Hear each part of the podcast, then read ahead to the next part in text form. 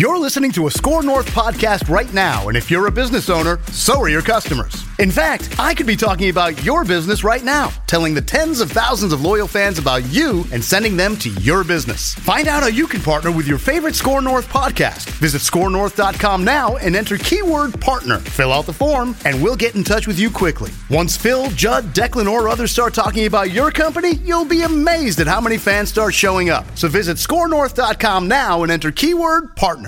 All right, Mackey and Judd, welcome back. We're at the Minnesota State Fair all week long, Monday through Friday. We won't be doing the Labor Day show, but uh, we will be here all week long. First time in years.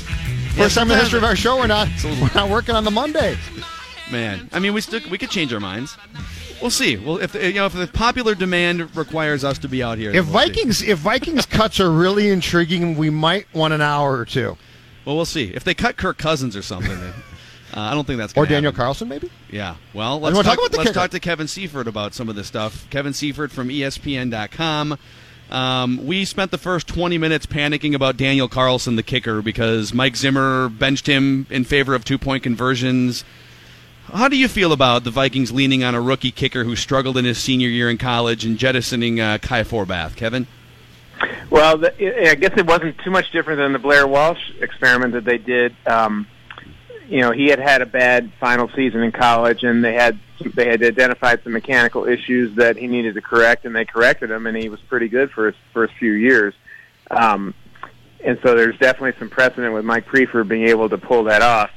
Uh, I guess the, the only thing that jumped out at me that's unusual. It's not crazy to see a rookie kicker miss some field goals in, in preseason. Uh, even though the timing of, of how it happened is obviously uh, hair raising. It's that Zimmer immediately reacted. You know, a lot of times with kickers, you know, th- there's a very different psychology employed. Um, I don't know if people are afraid to get in their heads or worried that anything will will that they do or say will ultimately exacerbate the problem, and that kickers are so special and different that you just need to let them work it out with their um, own methods. But uh, you know, he missed a couple field goals, and all of a sudden they're not willing to throw him out for an extra point. That that was notable, um, and I'm sure it wasn't that he honestly was afraid that he would keep missing. It was that he wanted to, from the start, maybe burn from the way he felt that he he did the Blair Walsh thing. Uh, he wanted to make sure that he was everybody knew, including the kicker, that he was going to hold him no less accountable than if a cornerback blew a coverage or a, uh, a receiver uh, ran the wrong route or anything along those lines. And so uh, we'll see how that works. Um, I guess people have been treating kickers differently for a, a long while for a reason, but it doesn't mean that's not the right approach now. And I guess Kevin, what I don't get about this is is, and I, I preface this every time by saying I'm not comparing these guys as coaches because I believe that Zimmer is a superior head coach, but I see similarities when it comes to the kicking position and the head coach with Ticey.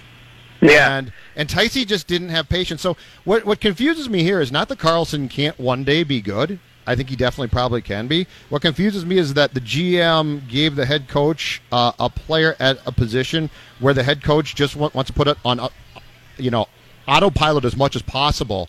So that's what I was surprised about because I just feel like Mike Zimmer needs a kicker who, if he misses, can take the heat. And a 23 year old kid coming off a poor senior season in college to me doesn't seem to be the best example of that.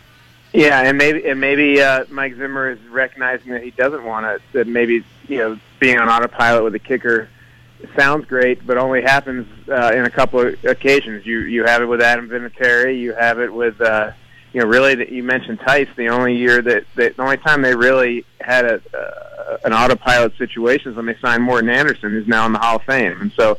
Um, more often than not, you're going to have a kicker that requires some management, uh, as same as any other position player. And if you really truly uh, need a, an autopilot situation, you have to go out and spend the money to, to sign a Vinatieri or sign a.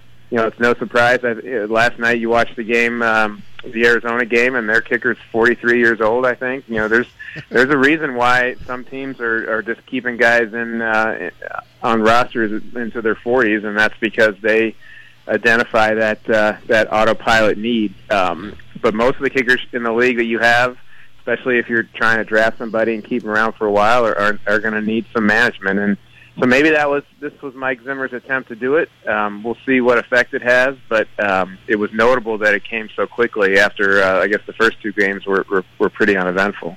All right, let's put Seifert on the hot seat here. If the season gets played out a hundred different times, how many times out of a hundred do the Vikings win the Super Bowl? You broke up there a little bit. How many times out of a hundred do they do how what? Many ti- how many times out of a hundred, if they play the season out a hundred times, how many times out of a hundred do the Vikings win the Super Bowl?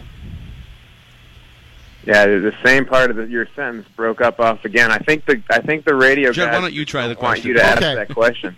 Okay, if you were to play the Super Bowl, Kevin Seifert, For the season, for the season, how many times do the Vikings win the Super Bowl? With with this kicker? no, just With like his well, team. yeah, with his team. Oh, oh, I think they, uh, you know, hmm, what would I say there? Uh, you know, five. I mean, a really good number would be five out of ten, right? You know, so I, I would say somewhere around there. I, I think they're, you know, I know they've had some offensive line problems. I know that, um, you know, that there's been um, some injuries there, and they're still trying to work through the the transition to quarterback, but. When you watch, the, the big thing is always, always, always not just to judge a team in a vacuum. It's always to judge teams based on all the other teams. And I can't say I've watched every single preseason game, but I have watched a lot, a lot more than probably is good for my health. And for everything we could nitpick the Vikings about, there's something similar or mu- probably worse with most of the other teams. So, you know, if you were going to make a list of, of teams that that and where they stand here with the you know three fourths of the of of of preseason gone and pretty much all of it gone, given how meaningless the fourth game is. Uh, you know, I'd say there there there is you know they have a, the odds of them winning the Super Bowl are as good as any team in the top two or three of the league, and that's where I would put them right now. Have we seen Kevin a definite sea change um, after years and years of the same to the approach of preseason game number three? Because while while the Vikings played their starters uh, for the first half on Friday, it looked like from accounts around the league that there's been a definite change in philosophy on how much your starters and key personnel should play in that game. Yeah, it's it's varied per team. You know, obviously the um, you know in watching the the Seahawks the other night, I think wasn't Russell Wilson into the in the game in the, in the second half, and so Yes. But then you look at Chicago, and you know th- that was very interesting. They didn't just rest the quarterback; they rested everybody, and that's especially notable when you have a new coach and scheme transitioning in. Uh, of course, they had had an extra game with the Hall of Fame game, but I think know I don't know. I what I'm really curious to know, and what I don't know yet, is if there's if it's just a feeling that no matter what the benefits are uh, of playing in the preseason in terms of you know, physically getting in shape or mentally getting yourself sharp, that it's that it's outweighed by the risk of injuries in a completely meaningless situation. So I wonder if it's that, or if somebody has actually done some research from a sports science perspective and found that uh, injury rates weren't any different for teams that played heavily in the preseason versus teams that that pulled way back or if there's some physiological reason to think that we're no longer beholden to the need to sharpen physical skills in a game-like situation uh, as opposed to training camp. Uh, I don't know if if it's just become trendy or if there's actually a sports science explanation behind it, but I sure would like to know that. Kevin, what do you think happens with Teddy Bridgewater? Where, where do you think makes sense for him? If you're the Jets, would you start him for the first month? I don't know if that happens, but what what do you think his path is? Um, well, I, all indications are that that they really want to start Sam Darnold. So I don't know that um, that that that Teddy being the starter right now, unless they they change their minds or have some other hiccup between now and the start of the season. I don't know if that's a viable situation. But I don't, you know, I I guess I just I don't know if the if the value um, to the Jets of trading Teddy Bridgewater is going to outweigh the value of having him for insurance. It's not necessarily the best thing for Teddy, um, unless for unfortunately Sam Darnold gets hurt and he can get into the game ahead of Josh McCown and be a starter over over a period of time. But as well as he's played, you know, if I'm the Jets and I have uh, you know a coach and GM, I'm a coach or a GM or both who have been there a couple years already and haven't shown the kind of progress uh, that you would want in order to ensure that you're going to be the coach and or GM for a while. I wouldn't necessarily be eager to be dumping uh, quarterbacks that can play. Um, no matter how happy they are with Sam Darnold's progress, one injury, one you know slump, one setback can can really put you on course for another uh, disappointing season. And right now, whether this is the right way to build a team, I don't know. But right now, if you're them, you want to keep everybody around who can keep you as competitive as possible in the short term as possible as they can. And so, unless another team suffers an injury that makes them desperate either to have a, a backup quarterback that you you give up a huge, a very high draft pick for, or they want him to start. Um, and we haven't seen any situations like that erupt that I know of. I don't see the urgency the Jets will have to, to trade him. I think he stays at least as it stands right now. Your thoughts on uh, the helmet to helmet rule in week three? Because I saw your tweet late last week, basically echoing uh, Mike Tyson saying, "Calm down, calm yeah. down. It's not going to be the end of the world. Because my and and Kevin, my only concern has been this: it's not the amount of them as as so so much as when they call them. But are, do you did you sense that this week they finally started to uh, to get things to a stable point there? Yeah, I mean. It's basically it was the first two weeks of the preseason. It was basically being called on one percent of the plays, and and that and as you said, it's not the number. It's it's the timing. And, and a 15 yard penalty is significant. And if it happens at the wrong time, a 15 yard penalty really can change the course of the game. So I don't want to downplay that, but it's still, you know, not even the most, wouldn't it, at that pace, it wouldn't even have been the most visible penalty in the game, not even the second or third most, um, just given. Uh, how much holding is called and how much uh, false starts happen and all that sort of thing. And so but what we saw last week was a clarification issued by the competition committee, just reminding officials and players and coaches that this was never intended to cover every single time a player lowers his helmet and his helmet touches the other other team. It's only supposed to be called when you lower your helmet and and then your helmet, your head, is the initiator of significant contact with the opponent.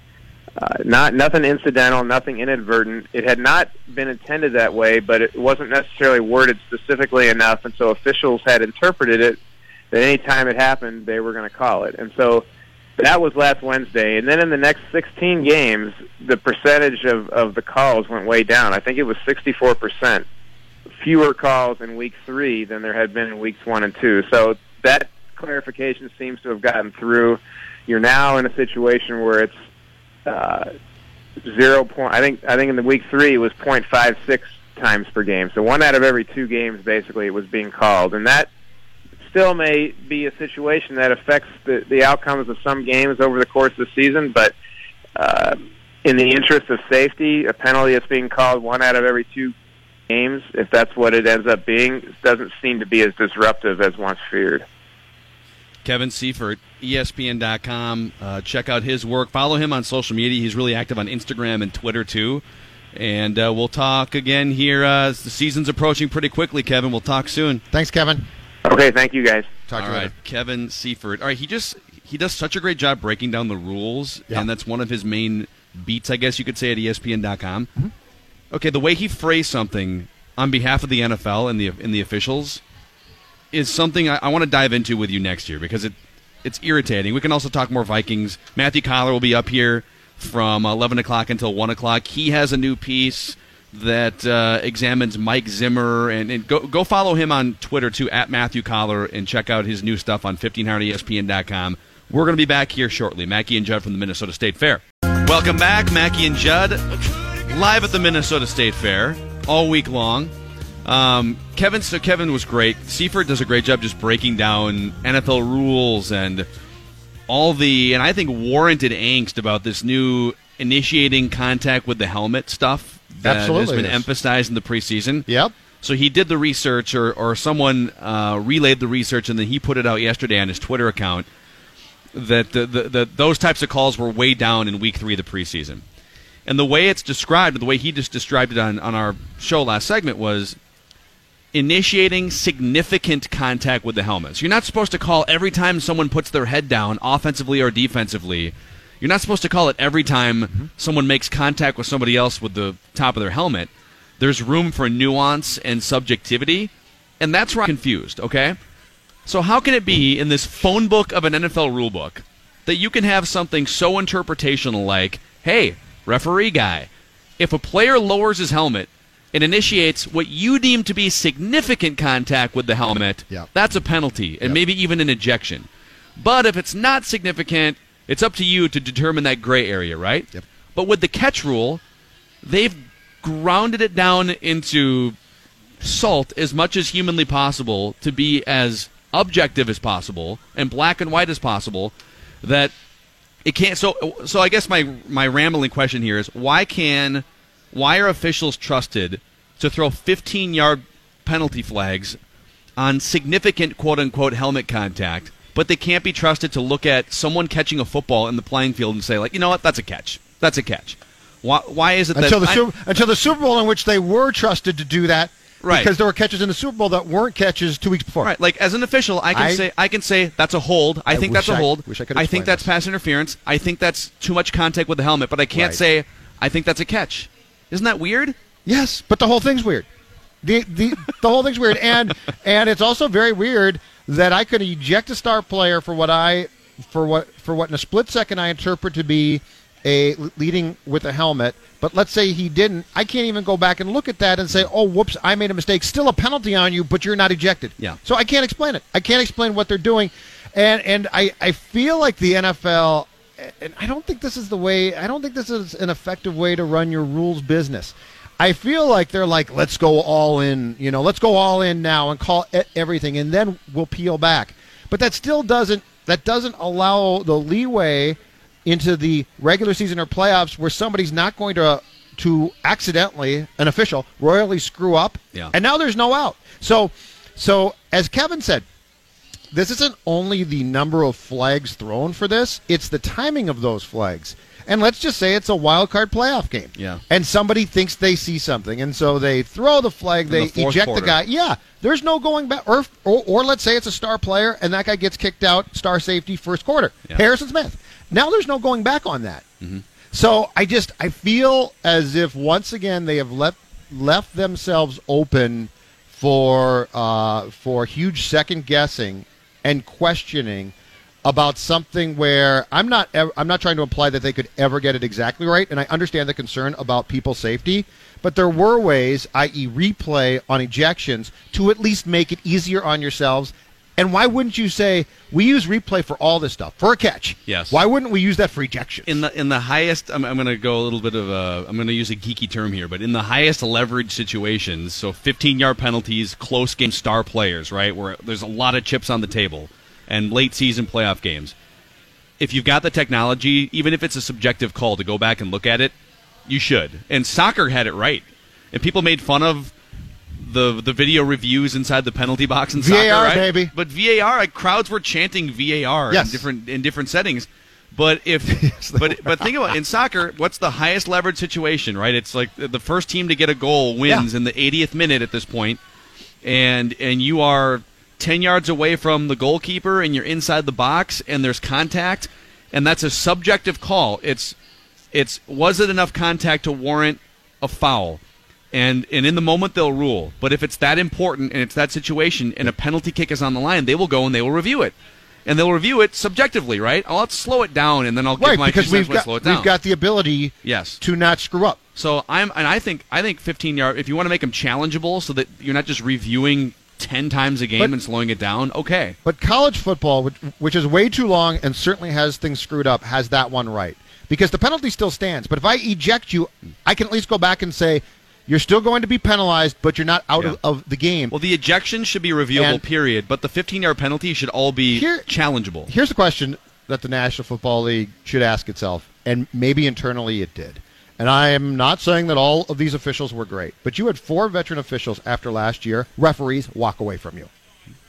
I'm I'm done. Did they walk away, or were they were they told? No, no, no. I mean, this was uh, uh, uh, the uh, Sterator, Steratore, I believe, who did the Saints game, the Saints Vikings playoff game here, Oh, he- and then got out? the Super Bowl. He took a TV job. But the point is, Is it- he still doing uh, Big Ten basketball games? I think he's out. I think he retired. But the but the point is, you had four veteran guys. If you had one or two, I'd say okay, you know that's they they got forced out in and or it's just a natural transition. But when you have four officials, referees walk away, I think at least two of them probably said, one, I, I can make, make more doing TV, but two, this is ridiculous now. Like you can't be asked to do these guys. I don't think it's fair to come down on them during the course of this year when you realize the amount of things they're asked to look at. We need Ed Hochuli as one of the. Mike Pereira is the best. Ed Hochuli on TV He would didn't be do awesome. TV. I'm surprised by that. But couldn't he still? He could still, did. get a, he could still get a gig, right? Oh, he would have been great on TV. Ed Hochuli, He might not have shut up though. Favre like that might be the problem. Sleeveless Ed Hochuli on ESPN for Monday Night Football. Let's go. Uh, let's go to our official rules analyst Ed Hochuli. He's like pumping iron in the. How about gym. shirtless from the gym? Just the sweat, the sweat on his pecs. I got three more reps, and I'll explain what happened on that last. What you're play. looking at here, Al Michaels and Chris Collinsworth, is clearly uh, is clearly a case of pass interference in the first degree. They cut to him. He doesn't even speak. He's just doing the pectoral flexing for, for like ten be- seconds. Would you not watch it? Oh, the Hochuli 100%. channel. The hockey. That's what we should do. Give Cutler a show. The the NFL Entertainment Channel. Forget games Would- highlights. Just have Cutler have a show. Hochuli can the Hochuli. Well, let me ask you this: Would you? I, I like that idea, but would you over over Christmas time? Would you rather watch the Yule log or just 24 hours of Ed Hochuli bench pressing? I'd start with that. loop? I'd start with that. Jonathan, what about you? You have the Hochuli bench press hour going right into Jay Cutler smoking cigarettes and discussing them. Oh, by the way, the, last that be? night was the final. It was the season finale I saw of Very people live Cavallari. tweeting it. People were live tweeting Jay Very Cutler, Cavallari. Jay Cutler go. They got in an argument at the end of the episode where so they they bought a house 45 minutes away from downtown Nashville. Oh, they did buy another house. because Jay wants to be out in the wilderness, and it's controversial because Kristin's business is downtown Nashville. She said in, in the episode like a month ago, she said we're not moving. In oh, fact, Oh, but but Jay won the argument. really, They are moving, but get this. So Kristin said, "I think I'm going to buy some sort of a condo or an or an apartment, Yeah. just so in, in case I want to stay down downtown Nashville." And Jay said, "Well, I don't know if we need to do to do that. That's kind of unnecessary sp- expenditures, right?" And she goes, "Well, I'll just use my money." And he goes, "Well, I like how when when it's your money, it's your money, but when it's my money, it's our money." Commercial Oh, break, no. tension, arguing about millionaires Well, arguing with each other. And now there's the controversy if she's got her own pad about what goes on in that pad. She's pretty into Jay. She's pretty into Jay. For Yeah. now, could come back next year. Marcus Mariota's I was available. gonna say. I was gonna say could be a current current National Football League quarterback in the uh, the condo in Nashville. Jay's out in the burbs. You never know. They never know. Yeah. uh, Jonathan, what's coming up and stuff you should know about next? Ah, we've got people hanging up on other radio shows, surprise, surprise, boxing controversy, and uh, Twitter beefs. All right, Mackey and Judd. Jonathan Harrison is uh, on the on the remotes and the keys today. We'll come back with some stuff you should know about Matthew Coller on Vikings in the 11 o'clock hour through the rest of the show. Let's talk about TCL TVs though for a second here, which we have plastered all over the walls of the TCL broadcast studios, the hallways. You get 4K picture quality unlike any other TV you're going to find on the market. It's the best picture quality going right now. There's a reason why TCL has exploded on the scene in recent years. It's the third largest TV manufacturer and distribution company in the world right now. And it's also America's fastest growing TV brand. I'm telling you, go into any major local retailer in the Twin Cities and just size up a TCL TV compared to other ones. You're going to notice the difference. You also get that built in Roku device, which gives you thousands of streaming channels. Unfortunately, the Ed Hochuli flexing slash bench pressing channel is not one of them yet. But you know what? I'll talk to the higher ups at TCL and see if we can get that to happen. You get access to 450,000 plus TV shows, movies, you name it. What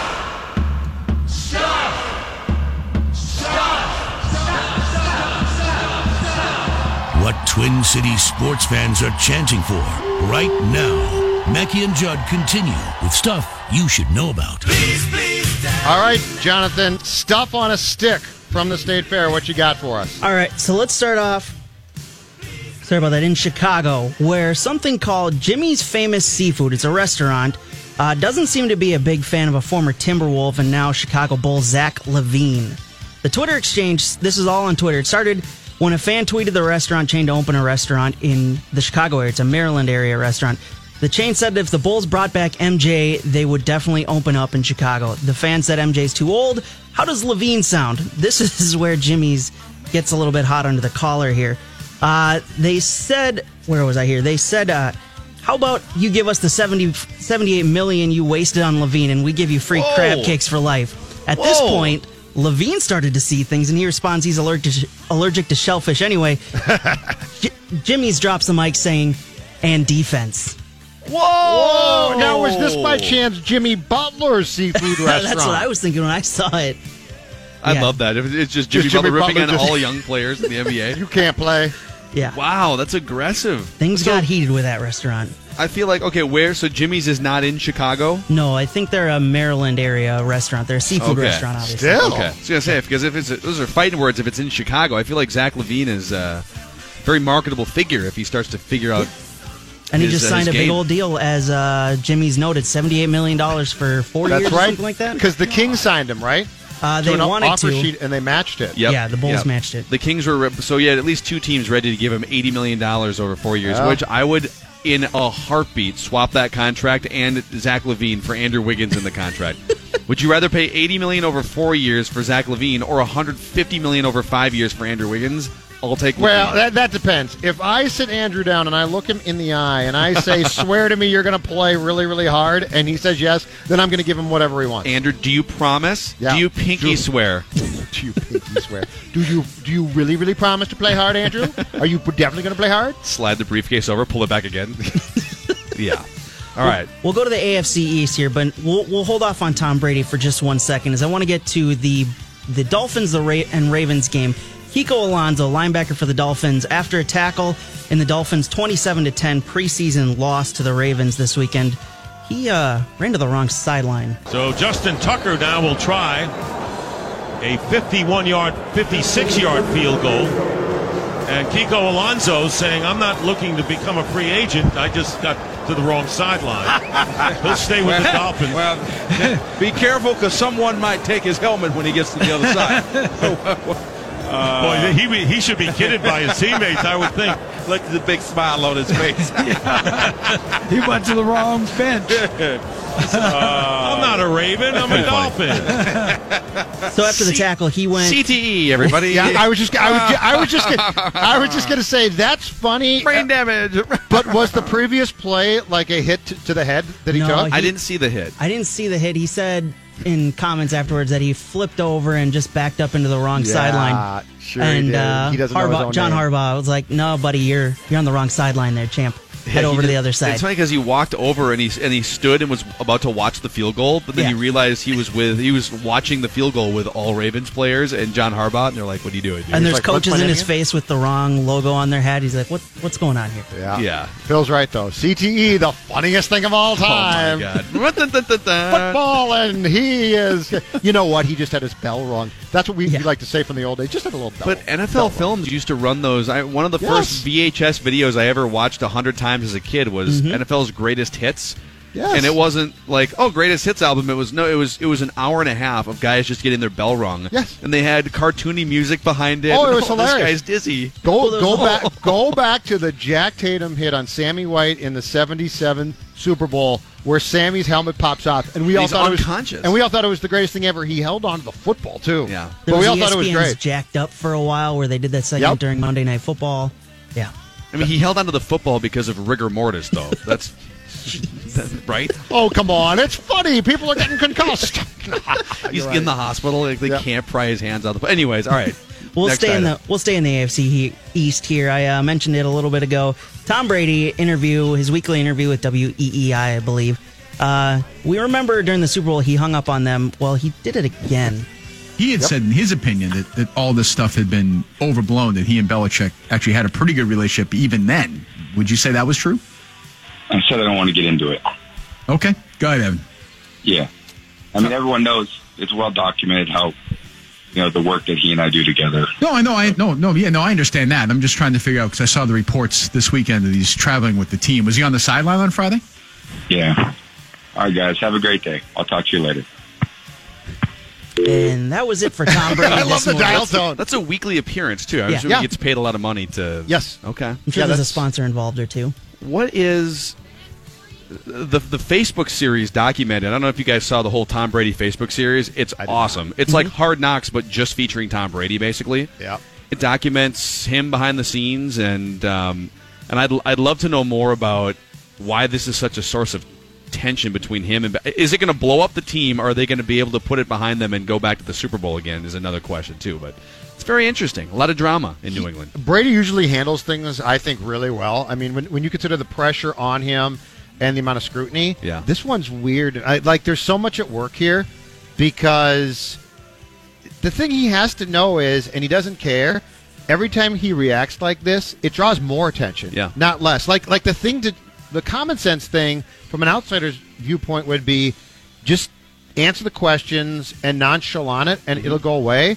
But he's so uptight and so mad about it Yeah. that he actually fuels it more. And he's not a dumb guy. Right. So clear, clearly, there's stuff going on behind the scenes that is that has gotten really bad or contentious. Yeah, it's uh, It's just you're right. If he were to just answer, yeah, he's back on the sidelines, Yeah. and you know, just give a basic answer and say, yeah, that's that's pretty much all I want to get into. Although I guess he is saying I don't want to talk about it, but it, but the fact that he doesn't want to talk about it makes it weird. Right. Like talk about it, and e- even if you have to, ordinarily guys will just lie. Yeah, Like he's shutting it down, and by shutting it down, he's drawing more attention. yeah. There's definitely no cliche quarterback answer that we get with Kirk Cousins a lot with Tom Brady in these situations. No, that's true. All right, so Patrick Reusse, our own Patrick Reusse, on Friday was headed over to the Armory for one of the many, many, many things that were in town that night for some good old boxing. We haven't seen that here in town in a while. I don't think he expected this. Chuck, good luck to both of you guys. So he likes to bring an end to opponents in quick fashion, and Curtis Harper has walked out of the ring. Wait, what? I cannot believe I've this. never seen this before. He walked out He of the walked ring. out of the ring. He's not fighting this He guy. walked out of the ring. I've never seen this before in my life. Wow. Curtis Harper has the walked here out in of the ring. are, are really upset right now because Curtis Harper is on his way to the dressing room and is walking out of the ring. So I would I've say never that is seen forfeit. this. They forfeited the match. I cannot believe this. So Curtis Harper, all of the age of 30, was set to face 2016 Nigerian Olympian Efe Ajagba, if I'm pronouncing that correctly. He's 24, as one of the televised fights on FS1 on Friday night.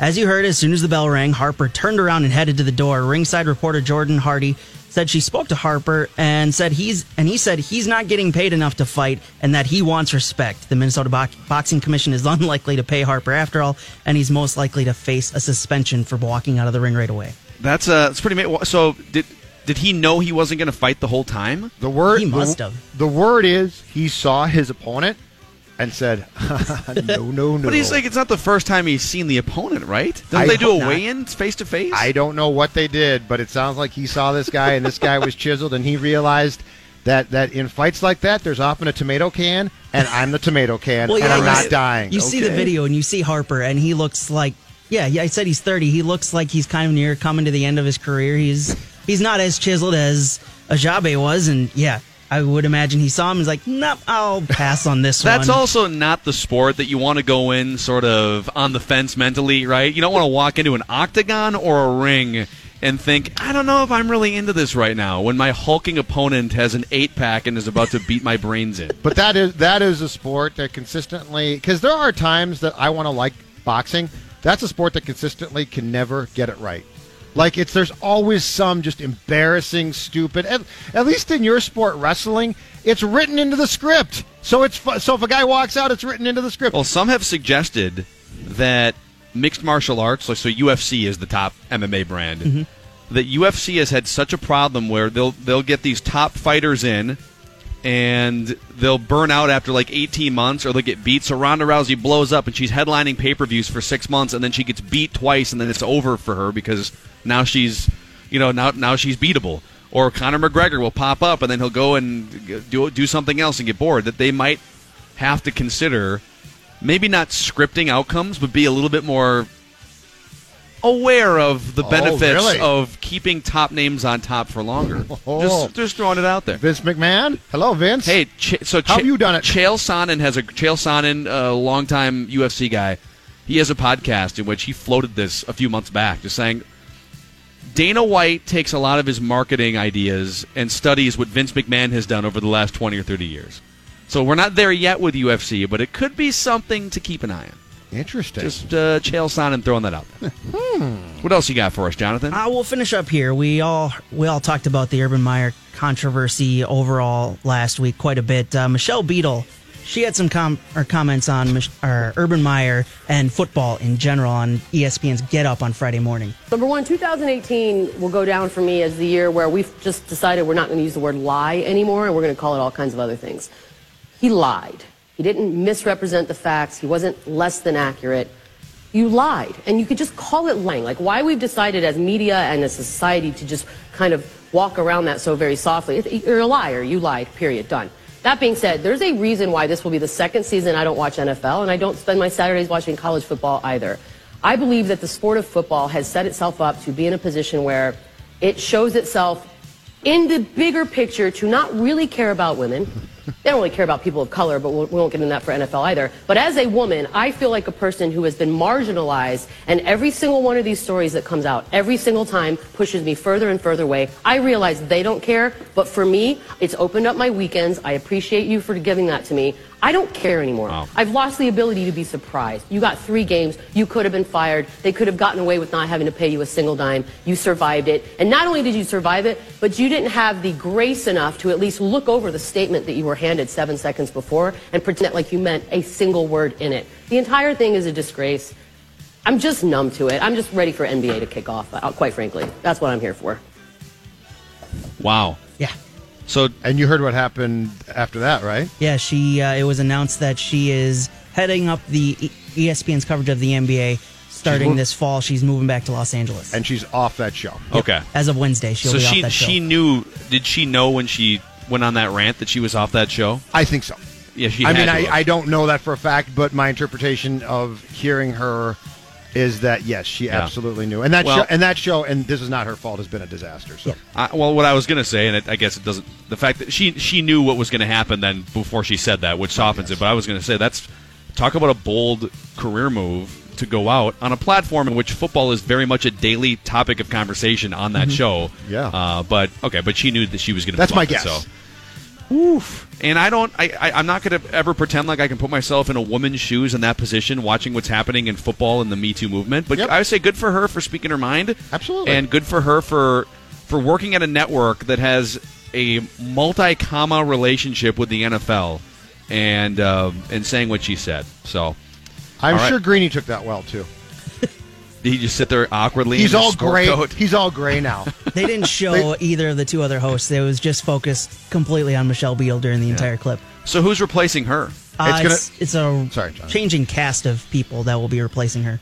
And Jalen's now going to go back and forth. So Yeah. he's going to he's going to go to Lo- Los Angeles since the NBA studio show is going back there, Mhm. and so he'll be on this show occasionally in New York. But then he's going to fly back and forth, and they're going to have like uh, five different people. Wow. So they're him. just going back to more of a sports center format. Oh, and they're different cutting it down to from three to two hours as well. Yep. Other than that, the show is going. Oh, other than great. that, yeah, yeah. I can't. Oh, im- I can't imagine being on a show that's a ratings flop. Personally, I can't. I couldn't live with myself. That might have an hour cut off of it at some point. I could not live with myself. Uh, Mackey and Judd. Failure's not an option. Mackey and Judd, we're hanging out here at the Minnesota State Fair. Matthew Coller will join to talk Vikings at the top of the hour. Derek Wetmore is on campus here. We'll talk Twins. Let's uh, come back in a few minutes. Live from the Minnesota State Fair. It's Mackey and Judd at 1500 ESPN. From the State Fair, Mackie and Judd. Uh, so I just saw this: Tiger Woods versus Phil, which Yes. I believe you're all in on. Correct?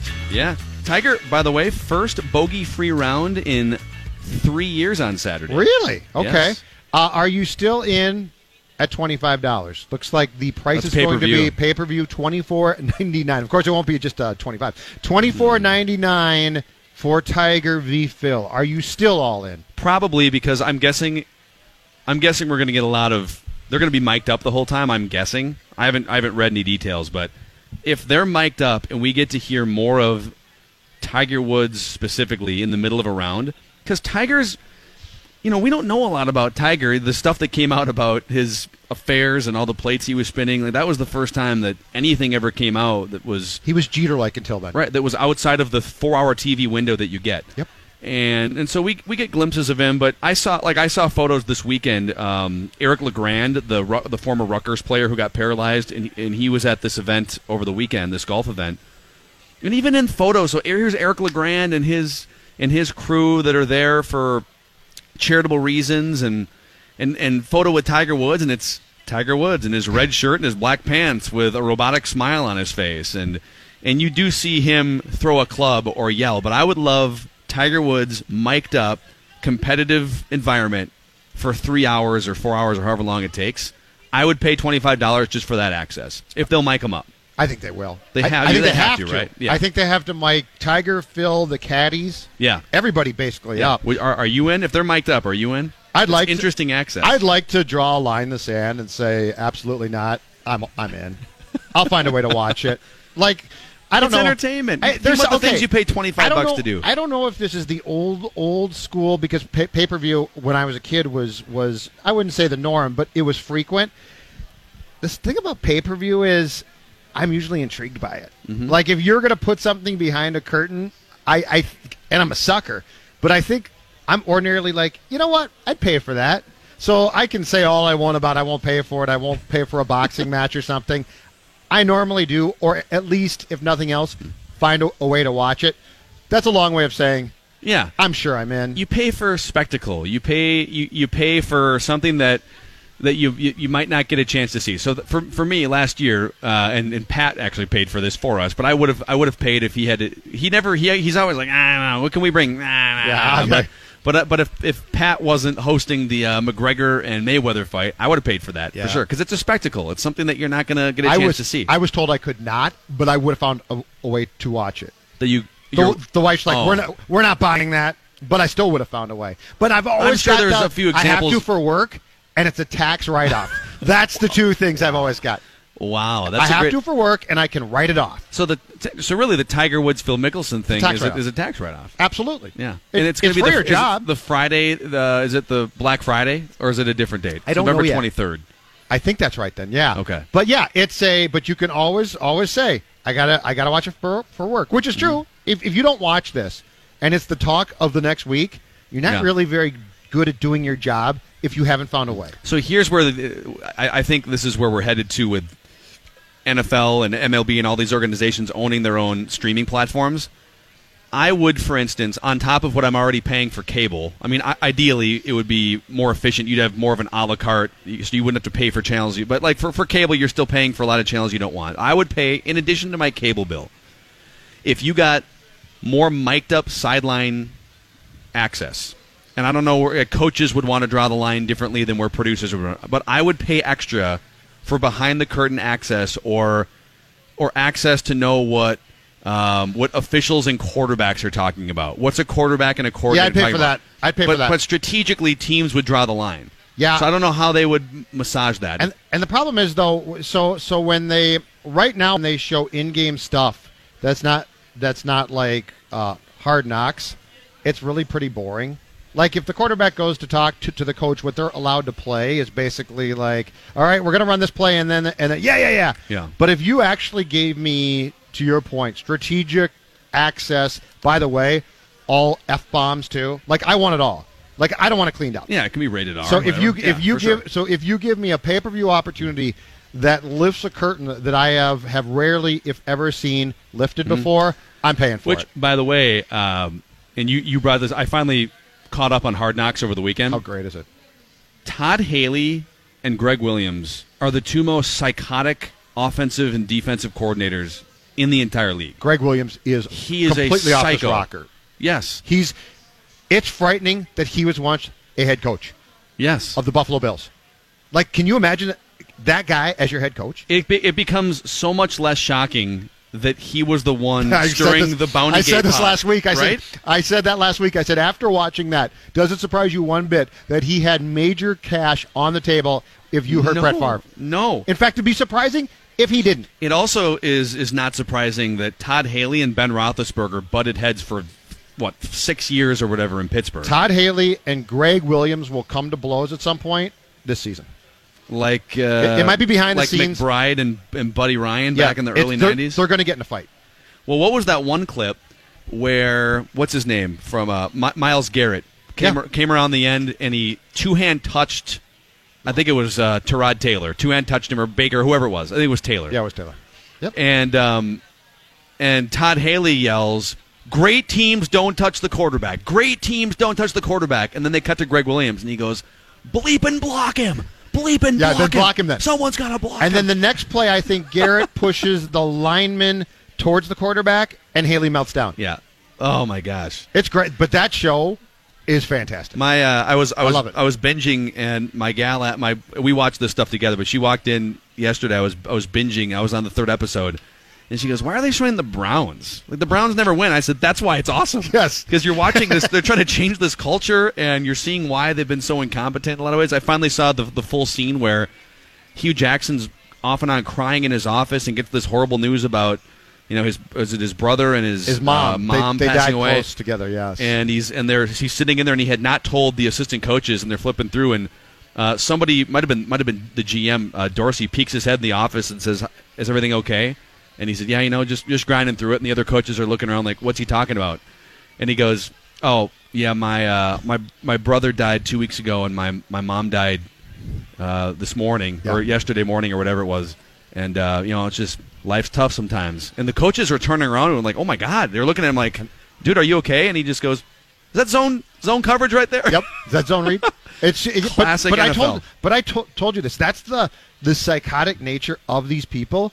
Like, but he did it without missing a beat. Yes. Like it's my mom's dead. Is that zone coverage? Yes. Or is that zone read? And the editing was perfect because they cut away to the practice. What I right can't after that. figure out though is w- Williams' personality. He's nuts. Haley is, I don't think, as nuts, but he's crazy. Yeah. And then Hue is. I can't figure out if Hue has control. I don't think was the guy long term. No, I because, don't I don't know, either. so there's something. He was a little bit too much. I do things the way I want, and I think he probably rubs some people. But you know, they're just trying to get to one win first. So. Uh, I know you and Coller are going to keep some football conversation going here. Derek Wetmore will join on Twins. I'm going to say goodbye for the day, but I'll be back here with you. We're here 9 o'clock until 1 o'clock the entire week from the State Fair. Garage Logic, the ride with Reusse. So I'll, uh, I'll catch with you tomorrow. Awesome. Matthew Coller is going to come in here next. Mackey and Judd from the Minnesota State Fair back in a few minutes.